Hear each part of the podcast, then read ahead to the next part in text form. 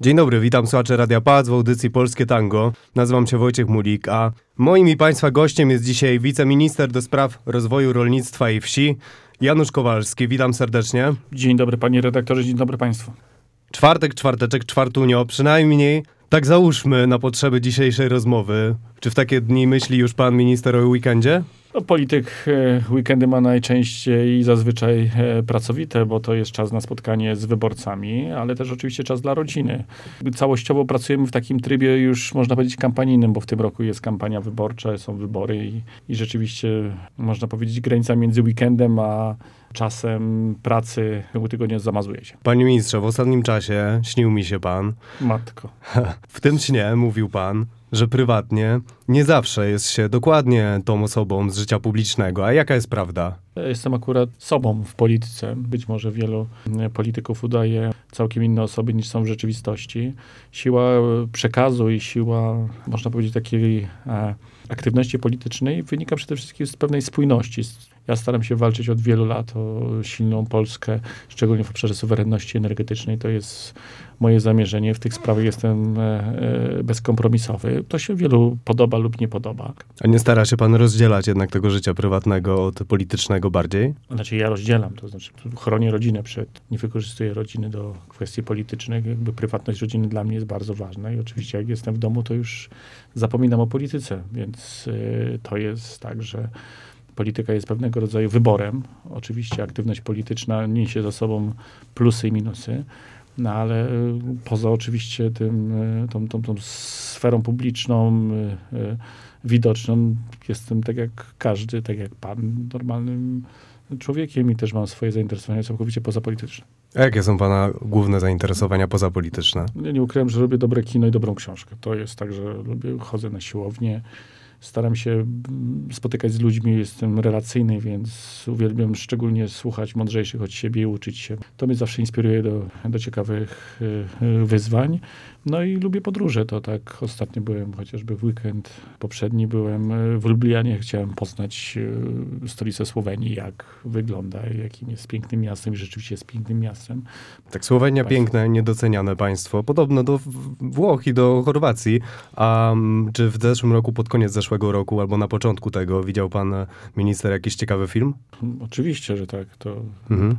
to jeżeli pan się pyta mnie o jakiś, O jakiś tytuł, tak. jakiś konkretny tytuł, który mi zapadł, w ostatnio, nie ukrywam, oglądałem dosyć ciekawy film Narwik. To jest nowa produkcja Mhm. na pewnej platformie y, streamingowej. Ciekawa y, produkcja. Ja lubię kino y, wojenne. Komplikowana y, historia y, z Norwegii, ale polecam. Przejdźmy do sporu o pieniądze. Solidarna Polska powtarza, że jest przeciwko środkom z KPO. Dlaczego? Nie, tego nie powtarzamy, że jesteśmy przeciwko środkom KPO. Powtarzamy tylko, że byliśmy przeciwko sposobowi zaciągania tego e, kredytu, bo to jest jeden wielki kredyt e, unijny, który Polska musi spłacić do roku 2058. Ale skoro, pomimo naszego sprzeciwu i pomimo tego, że ostrzegaliśmy, że i tak eurokraci nam tych pieniędzy nie wypłacą i będą nas szantażować, została w maju 2021 roku podjęta decyzja o zaciągnięciu tego zobowiązania. Wtedy zrzekliśmy się dużej części polskiej suwerenności, bo pozwoliliśmy po raz pierwszy Unii Europejskiej stworzyć mm, de facto swoje własne, tak zwane zasoby własne. Ale skoro taka decyzja została przez Sejm podjęta, no to dzisiaj eurokraci mają obowiązek e, te pieniądze mm, wypłacić. Pozwoliliśmy, czyli to jest wina rządu Zjednoczonej Prawicy? No, pamiętajmy o tym, że za e, KPO, za e, tym porozumieniem z lipca 2020 roku głosowały de facto dwie formacje, czyli Prawo i Sprawiedliwość i Lewica. Czyli sądzą państwo, że KPO to jest drogi i nieopłacalny kredyt, w całości kredyt. A dlaczego ta druga część jest kredytem? W lipcu 2020 roku, kiedy była pandemia, Niemcy wykorzystały to w czasie swojej prezydencji, wykorzystały ten czas do przeforsowania pewnego mechanizmu, który miał, który nazwali Next Generation EU, czyli fundusz 750 miliardów euro, wielka pożyczka, wielki kredyt zaciągany przez e, Unię Europejską, dokładnie przez Komisję Europejską, który, który musi być w całości spłacony do roku 2058 przez wszystkie państwa członkowskie, w tym też przez Polskę. I polska część tego wielkiego kredytu nazywa się KPO. Ona jest podzielona na dwie części. Jedna część to jest tak zwane bezzwrotne dotacje. To jest 22,5 24, Już 24. wiemy, że to już 22, e, 22,5 miliarda e, I euro. 11,5 kredytu. I, jeden, y, I do tego jest część pożyczkowa. Część pożyczkowa to jest część, z której można skorzystać, ale nie trzeba. Ale część tak zwana dotacji bezwrotnych, które zakładam, że nawet pan, panie dyrektorze, myślę, że to są jakieś dotacje, jakaś darowizna, jest, to jest również kredyt. Tylko kredyt, który jest spłacany przez Polskę w taki sposób, że jest podwyższona składka członkowska. Na przykład w 2020 roku została podwyższona o 0,6 punkta procentowego i tylko z tego tytułu do roku 2058 Polska spłaci od 16-19 miliardów euro z tych 22 miliardów e, e, euro pożyczonych w ramach tak zwanych dotacji bezzwrotnych. Do tego jest jeszcze plastic tax. Z tego plastic tax uchwalonego, ustanowionego w roku 2020 już Polska spłaciła ponad 3 miliardy złotych i do tego są nowe propozycje Komisji Europejskiej. Między innymi wpływy z EU ETS, czyli z Unijnego Systemu Handlu Emisjami, które mają iść właśnie na spłatę KPO em, które oznaczałyby, że Polska musiałaby rocznie e, około 6 miliardów złotych jeszcze wpłacać e, na rzecz spłaty de facto KPO, co oznaczałoby, że do roku 2058 za te 105 miliardów złotych, czyli za te 22 miliardy e, euro, e, Polacy oddadzą do Unii Europejskiej 300 do 500 miliardów e, e, złotych. Ale wliczają do tego państwo tak, ten podatek od DTS, e, podatek od śladu węglowego, opłatę śmieciową, podatek od plastiku, czyli wszystkie e, tak naprawdę opłaty. Czy taka logika jest uczciwa? Nie, przede wszystkim dzisiaj są podjęte dwie decyzje, w którym jest podwyższona składka członkowska i jest podatek od y, plastiku. Z tego tytułu zapłacimy więcej niż te 22,5 miliarda złotych, czyli oddamy do roku 2058. No to to jest chyba uczciwe. Znaczy, przede wszystkim tak jak pan bierze kredyt, ja jestem, e, ja mam kredyt hipoteczny i widzę, jakie są warunki spłaty kredytu w roku 2040. Nikt nie wie, W jaka zależności będzie... od rozwoju gospodarczego też. Nie zupełnie, dlatego że cały czas narzucane są kolejne koszty. Bo pamiętajmy, że oprócz tych kosztów, jak na przykład leżąca propozycja na stole, aby Polska płaciła rocznie 6 miliardów y, więcej na rzecz em, KPO, czyli mm, no, ponad 230 miliardów złotych musielibyśmy jeszcze zapłacić na rzecz KPO, czyli dwa razy więcej niż e, pożyczyliśmy w ramach tych bezzwrotnych dotacji. Tego chce Unia Europejska, to jest cały czas na stole. Czyli zamiast, tak jak w 2020 i 2021 roku przekonywałem, weźmy te 100 miliardów złotych, o które tak bardzo, e, e, jakby, które polska gospodarka potrzebuje. Weźmy to w, pożyczmy na rynkach finansowych, wtedy oprocentowanie było na poziomie 1%.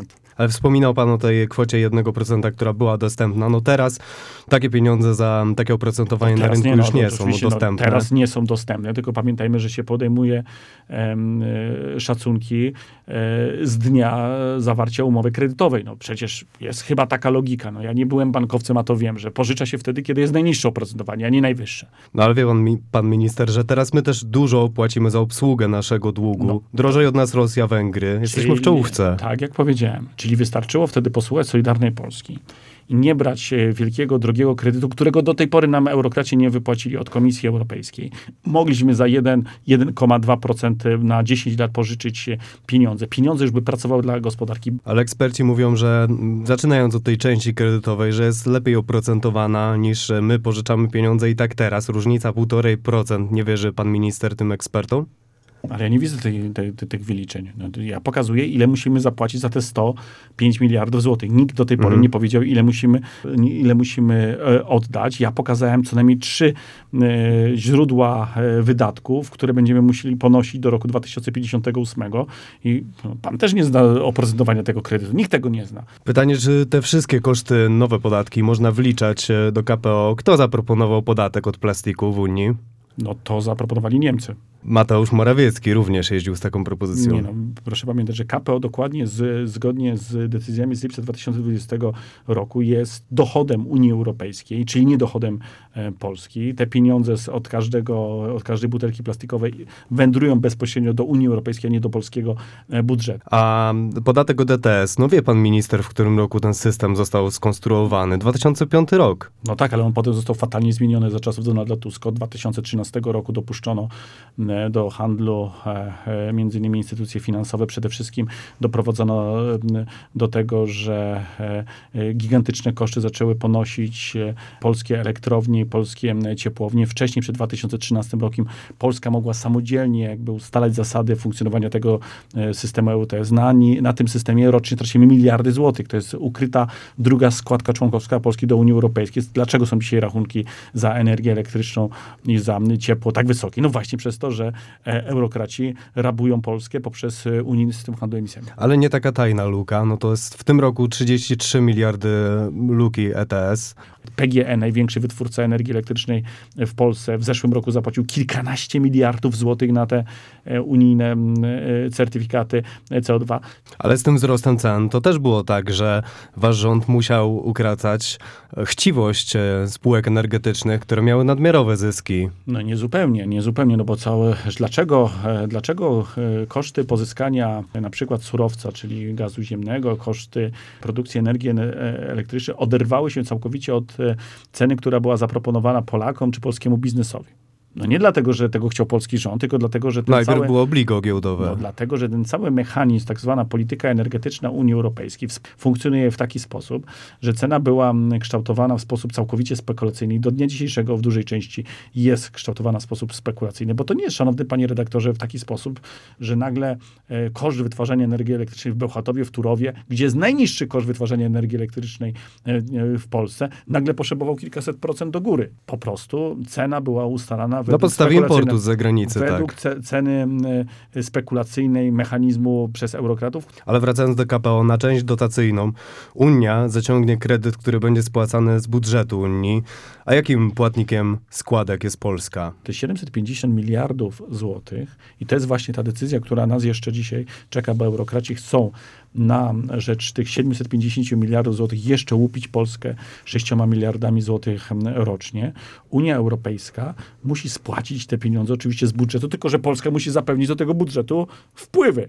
Czyli my mamy podwyższoną już składkę członkowską, mamy plastic tax i chcą jeszcze nas opodatkować E EUETS-em, em, czyli dużą część tego em, EUETS-u mamy, ma zostawać w Unii Europejskiej. Czyli po prostu my z naszych pieniędzy, czyli z pieniędzy chociażby na pana rachunku za energię elektryczną czy za ciepło, pan płaci dzisiaj za KPO, którego i tak nie widzimy.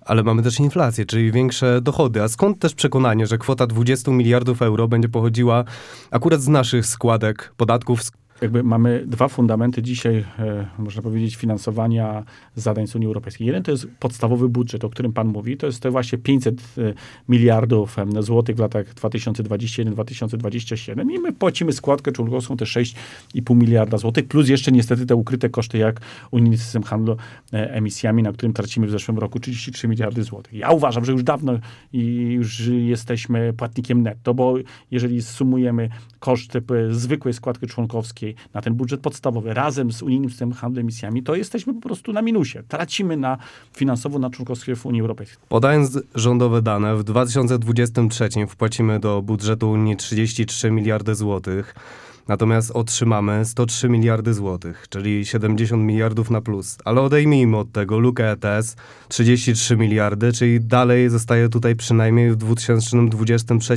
roku 37 miliardów złotych na plus. Ale te dane obejmują również, jak rozumiem, y, Nie obejmują podatku od plastiku. ale który- obejmują Next Generation EU, czy to są dane z polskiego, y, czy są to dane z budżetu podstawowego, bo budżet To podstawowy jest, to jest budżet podstawowy Bo plus budżet- ETS. No nie, budżet podstawowy to jest około 500, z tego co dobrze pamiętam, 525 miliardów złotych na 7, e, na 7 lat, więc ja nie wiem skąd ma pan ten dane, że tutaj jest ponad 100 miliardów e, złotych. Składki, składki, Nie. 33 miliardy. Tak, tak, ale skąd, e, że dostaniemy, z czego dostaniemy 100 miliardy, 100 miliardów w tym roku od Unii Europejskiej? Przecież jeżeli budżet mamy na całe e, 7 lat, 500 tam 20-30 miliardów złotych, to, to, to dzieląc na, na 7, no nie wychodzi mi, e, to mi wychodzi poniżej 100 miliardów złotych. Nie wiem skąd ma pan pan. No nie wychodzi, ale takie są dane rządowe. Może w danym roku się to, może w danym roku jest to inna kwota, ale pan minister mówi, że Unia Być nie może ma to swoich... jest dodane, być może to Mhm. jest dodane właśnie ten KPO jako wypłata y, w krótkim okresie czasu i one, no ale to, to, to, to, to nie można tych danych ze sobą tak zestawiać. Pan minister mówi, że Unia nie ma swoich pieniędzy, a No już teraz ma, bo, bo została decyzja podjęta o federalizacji w 2021 roku, czyli w 2020 a 2021 przez Polskę e, zaakceptowana. I na przykład plastik tax jest dochodem e, już Unii Europejskiej. A nasz rząd czyje ma pieniądze? Polaków. 500 Polskie plus, pana zdaniem, jest dotacją od państwa czy pożyczką? Nie, 500 plus jest wsparciem polskich rodzin. To nie jest ani podatek, ani, znaczy to nie jest ani pożyczka, ani dotacja. Jest wsparciem polskich rodzin, wsparciem na rzecz szczególnie walki z biedą pochodzą te środki z podatku. No bo idąc za, oczywiście 500 plus jest ważne i pomaga Polakom, ale idąc za państwa logiką, można powiedzieć, że 500 plus to tak naprawdę pożyczka, a Polacy są okłamywani od 2016 roku. Przecież te pieniądze i tak wracają do rządu z podatków. 500 plus przede wszystkim finansowane jest, i to trzeba jasno powiedzieć, dzięki reformie Zbigniewa Ziobro z e, lutego 2000 16, tak, kiedy została przyjęta bardzo ważna ustawa, która zaczęła obowiązywać od stycznia 2017 roku o mm, nowelizacja kodeksu karnego dotyczącego przestępstw VAT-owskich. Chodziło o to, oczywiście o to, że nie można już fałszować bezkarnie faktur VAT-owskich i dochody z tego tytułu zaczęły w końcu płynąć dokładnie z miesiąca na miesiąc do polskiego budżetu. Wcześniej te pieniądze płynęły do mafii VAT-owskich. My pozyskaliśmy pieniądze od e, tych nieuczciwych tak zwanych e, biznesmenów. Płacą uczciwie dzisiaj podatki. E, Luka się zmniejszyła zdecydowanie, bo oczywiście zawsze jest jakaś pewna grupa przestępców, którzy chcą oszukiwać polskie państwo, ale trzeba pamiętać, że za oszustwa na podatku VAT można dzisiaj do więzienia na 25 lat. Czyli no, rząd wziął więcej pieniędzy od nieuczciwych ludzi. Unia chce zwiększyć swój budżet po prostu przez y, uczciwe zwiększenie dopłat, składek. A czy nie jest też tak, że jednak inflacja wynosi dużo w całej Unii Europejskiej i taki dodatkowy koszt dla państw jest mniej odczuwalny niż przed inflacją? Znaczy ja jestem zwolennikiem tego, żeby pieniądze trafiały do polskiego budżetu, żeby to Polacy mieli jak najwięcej pieniędzy, a nie Unia Europejska. Eurokraci, Mhm. którzy są pozbawieni jakiejkolwiek kontroli demokratycznej. Nie chcę, żeby jakiś urzędnik w Brukseli decydował o tym, na co wydawać nasze pieniądze. Jeżeli pan płaci podatki, to chciałbym, żeby te pieniądze były w polskim budżecie. Pan decyduje również o tym, jakiego pan posła e, lub przedstawiciela swojego w Sejmie wybiera. Potem ci posłowie podejmują odpowiednie decyzje, na co te pieniądze między innymi na 500 plus są przeznaczane i uważam, że to jest uczciwe. A jeżeli te pieniądze są mm, wysysane z Polski przez eurokratów na rzecz innych państw, jesteśmy okradani, no to się z czymś takim nie godzę. Czyli nie powinniśmy korzystać ze środków z KPO? Ale to znaczy korzystać? To, to znaczy, To znaczy składać wniosku w ogóle o nie. Nie, no to tak jak powiedziałem, no decyzja w tej sprawie zapadła. Ten kredyt został podpisany przez Polskę, ale nie jest respektowany przez eurokratów. To jest tak, jakby pan wziął kredyt w banku dokładnie hipoteczny na kilkadziesiąt lat na zakup mieszkania, zapłacił pan, wpłacił pan już e, wiele rat, a e, bank panu by nie wypłacił tych pieniędzy. No i teraz, co, co się dzieje z taką umową? No w mojej ocenie taka umowa powinna być uznana za umowę nieważną, no bo jeżeli e, kredytodawca nie daje nam e, pieniędzy, oszukuje nas, jeszcze stawia dodatkowe warunki, no to jeżeli panu by ktoś stawiał w banku dodatkowe warunki, wymyślał, że musi pan jeszcze na przykład, nie wiem, pokój pomalować na żółto, albo nie może pan mieć tarasu, albo musi pan sobie kupić psa, e, bo inaczej panu nie wypłacimy pieniędzy kredytu, za które pan kupił to mieszkanie, a cały czas pan je finansuje, no to jest po prostu jakieś, jakieś jedno wielkie oszustwo. Ale wynika to z tego, że premier Morawiecki też zgodził się na kamienie milowe i na też warunkowanie pieniędzy za praworządność. Za niecały rok wybory. Czy to będzie W ważne? tym roku już wybory. W tym no roku, w tym roku już tak, tyle razy mówiłem, że za niecały rok, że 10 miesięcy, to w tym 9 roku. miesięcy nas do wyborów. czy to będzie ważne, żeby słuchać głosu wyborców w kampanii? Ja zawsze byłem politykiem, który był blisko wyborców. Spotykam się z, z mieszkańcami i małych miasteczek, i e, e, polskich wsi, i dużych e, miast. Rozmawiam, bo to trzeba praca i pokora, bezwzględnie. Ja jestem zwolennikiem tego, żeby polityk był blisko ludzi, słuchał i żeby był takim politykiem, który nie przypomina sobie o wyborcach tylko w czasie kampanii wyborczej, tylko w sposób skuteczny działa przez całe cztery lata swojej służby w polskim Sejmie. A kto lepiej wsłuchuje się w głos ludu? Opozycja czy Zjednoczona Prawica? Nie no, opozycja się zdecydowanie lepiej wsłuchuje w głos eurokratów, my się wsłuchujemy w głos Polaków. No, opozycja mówi językiem szantażystów z Brukseli, my mówimy językiem Polaków. To dlaczego, skoro ponad 80% Polaków chce KPO, to wy jesteście przeciwni? Ale jeszcze raz powiedziałem, ja nie powiedziałem, że jesteśmy przeciwni KPO, tylko jesteśmy przeciwni e, kosztom KPO i jesteśmy przeciwni szantażowaniu Polski. Jeżeli dzisiaj zapytać Polaków, czy zgadzają się na to, żeby Polska była szantażowana i nie wypłacane były pieniądze, to jestem przekonany, że 99% Polaków powie, że jest temu przeciwna. Prezydent podpisze tą ustawę? O, o Sądzie Najwyższym? Tak. No mam nadzieję, że nie. E, Prezydent mówi, że brak kompromisu z Unią to wina Solidarnej Polski. Jak pan to skomentuje?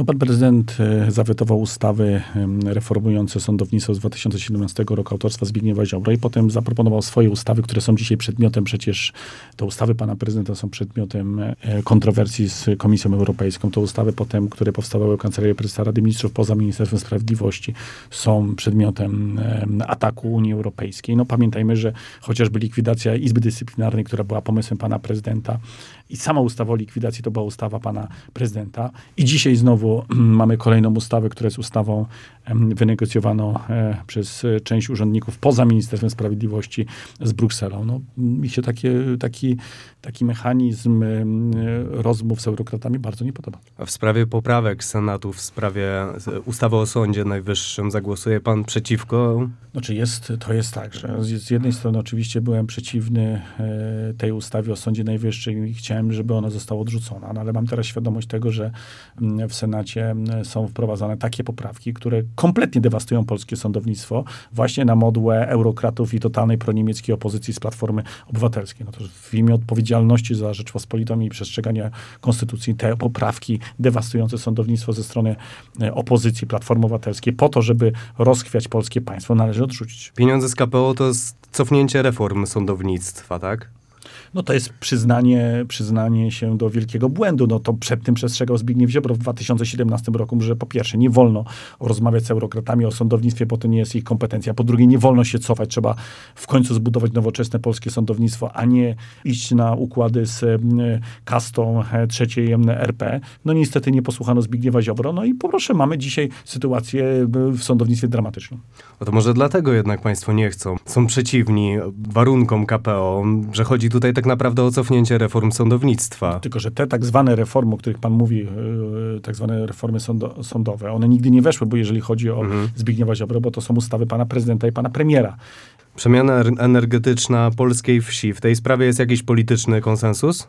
Jest, myślę, sposób myślenia, który nas łączy. Dzisiaj akurat... Opozycja chwali pana, pan opozycję. Y, Jest y, obszar, w którym rzeczywiście łączy. Dzisiaj zresztą skierowałem do prac rządowych, y, przygotowany w ciągu ostatnich czterech miesięcy mojej pracy w Ministerstwie Rolnictwa i Rozwoju Wsi, projekt ustawy, specustawy w sprawie biogazowni, Biogazowni. rolniczych. I to rzeczywiście łączy, bo mam deklarację ze strony opozycji, że będą ten projekt wspierać, bo ja jestem zwolennikiem tego, żeby transformacja energetyczna obszarów wiejskich była korzystna dla milionów Polaków, a nie dla deweloperów farm wiatrakowych czy fotowoltaicznych i w tym sensie umożliwienie rolnikom, rolnikom indywidualnym, którzy mają na przykład hodowlę trzody chlewnej czy krów mlecznych, postawienie biogazowni rolniczej po to, żeby produkować tanią energię i ciepło dla mieszkańców obszarów wiejskich, czy na przykład dla firm, które są na obszarach wiejskich, w mojej ocenie jest bardzo dobrym pomysłem i mam nadzieję, że ta sprawa będzie wyjęta spod sporu politycznego. W Polsce 140, w Niemczech 9 tysięcy biogazowni Dokładnie. mamy. A jak rolnicy reagują na ten pomysł? Bardzo pozytywnie. Jak rozmawiam i z rolnikami, i rozmawiam z wójtami, każdy dzisiaj zastanawia się, co zrobić, żeby systemowo w ciągu e, najbliższych miesięcy, e, lat, e, na kolejne dekady obniżyć rachunki za energię i za ciepło. I teraz, jeżeli rolnicy mają substrat do takiej biogazowni i mogą produkować energię elektryczną na własne potrzeby i na potrzeby na przykład swojej wsi, no to to jest znakomita sprawa. I jeszcze do tego ciepło, bo biogazownia jeszcze daje możliwości produkcji ciepła. To jest znakomita sprawa i tego jestem zwolennikiem. I myślę, że w tej sprawie, tak samo jak i w przygotowanej przeze mnie nowelizacji ustawy o OZE w sprawach spółdzielni energetycznych, jako pewnego rodzaju instrumentowi do realizacji dobrych inwestycji OZE na obszarach wiejskich w takiej sytuacji win-win, kiedy na przykład rolnik z samorządem, z, z biznesem jednoczą się i zakładają spółdzielnię energetyczną, żeby produkować energię ciepło na własne potrzeby. W tych sprawach jestem przekonany, że znajdziemy konsensus polityczny. Ten projekt będzie przewidywał też dopłaty dla rolników. No ten e, projekt przede wszystkim ma umożliwić szybszą realizację inwestycji. To po pierwsze. Te kwestie musimy w końcu usprawnić, ale oprócz tego oczywiście, szanowny panie redaktorze, na przykład w programie Energia dla wsi jest możliwość otrzymania dofinansowania nawet do 65% dla rolnika indywidualnego, który taką biogazownię chce postawić, a to jest jednak droga inwestycja, to jest 2-3 miliony złotych za 1 megawatt. To jest e, droga inwestycja, więc 65% wsparcie jest czymś bardzo atrakcyjnym. A czy w lutym ta specustawa wejdzie w życie? No, może jeszcze nie wejdzie w życie, ale mam nadzieję, że już wejdzie w, e, do polskiego Sejmu, bo dzisiaj ją skierowałem do, do e, wykazu e, prac legislacyjnych i, par, i programowych polskiego rządu. Jestem przekonany, że polski rząd potraktuje tę ustawę priorytetowo, ponieważ ta ustawa jest obiektywnie korzystna dla polskiej wsi. Bardzo dziękuję. Moim i Państwa gościem był dzisiaj wiceminister do spraw rozwoju rolnictwa i wsi Janusz Kowalski. Dziękuję bardzo. Dziękuję panie redaktorze i serdecznie wszystkich radiosłuchaczy pozdrawiam. Państwo słuchali audycji Polskie Tango. Ja nazywam się Wojciech Mulik. Dziękuję za uwagę i do usłyszenia.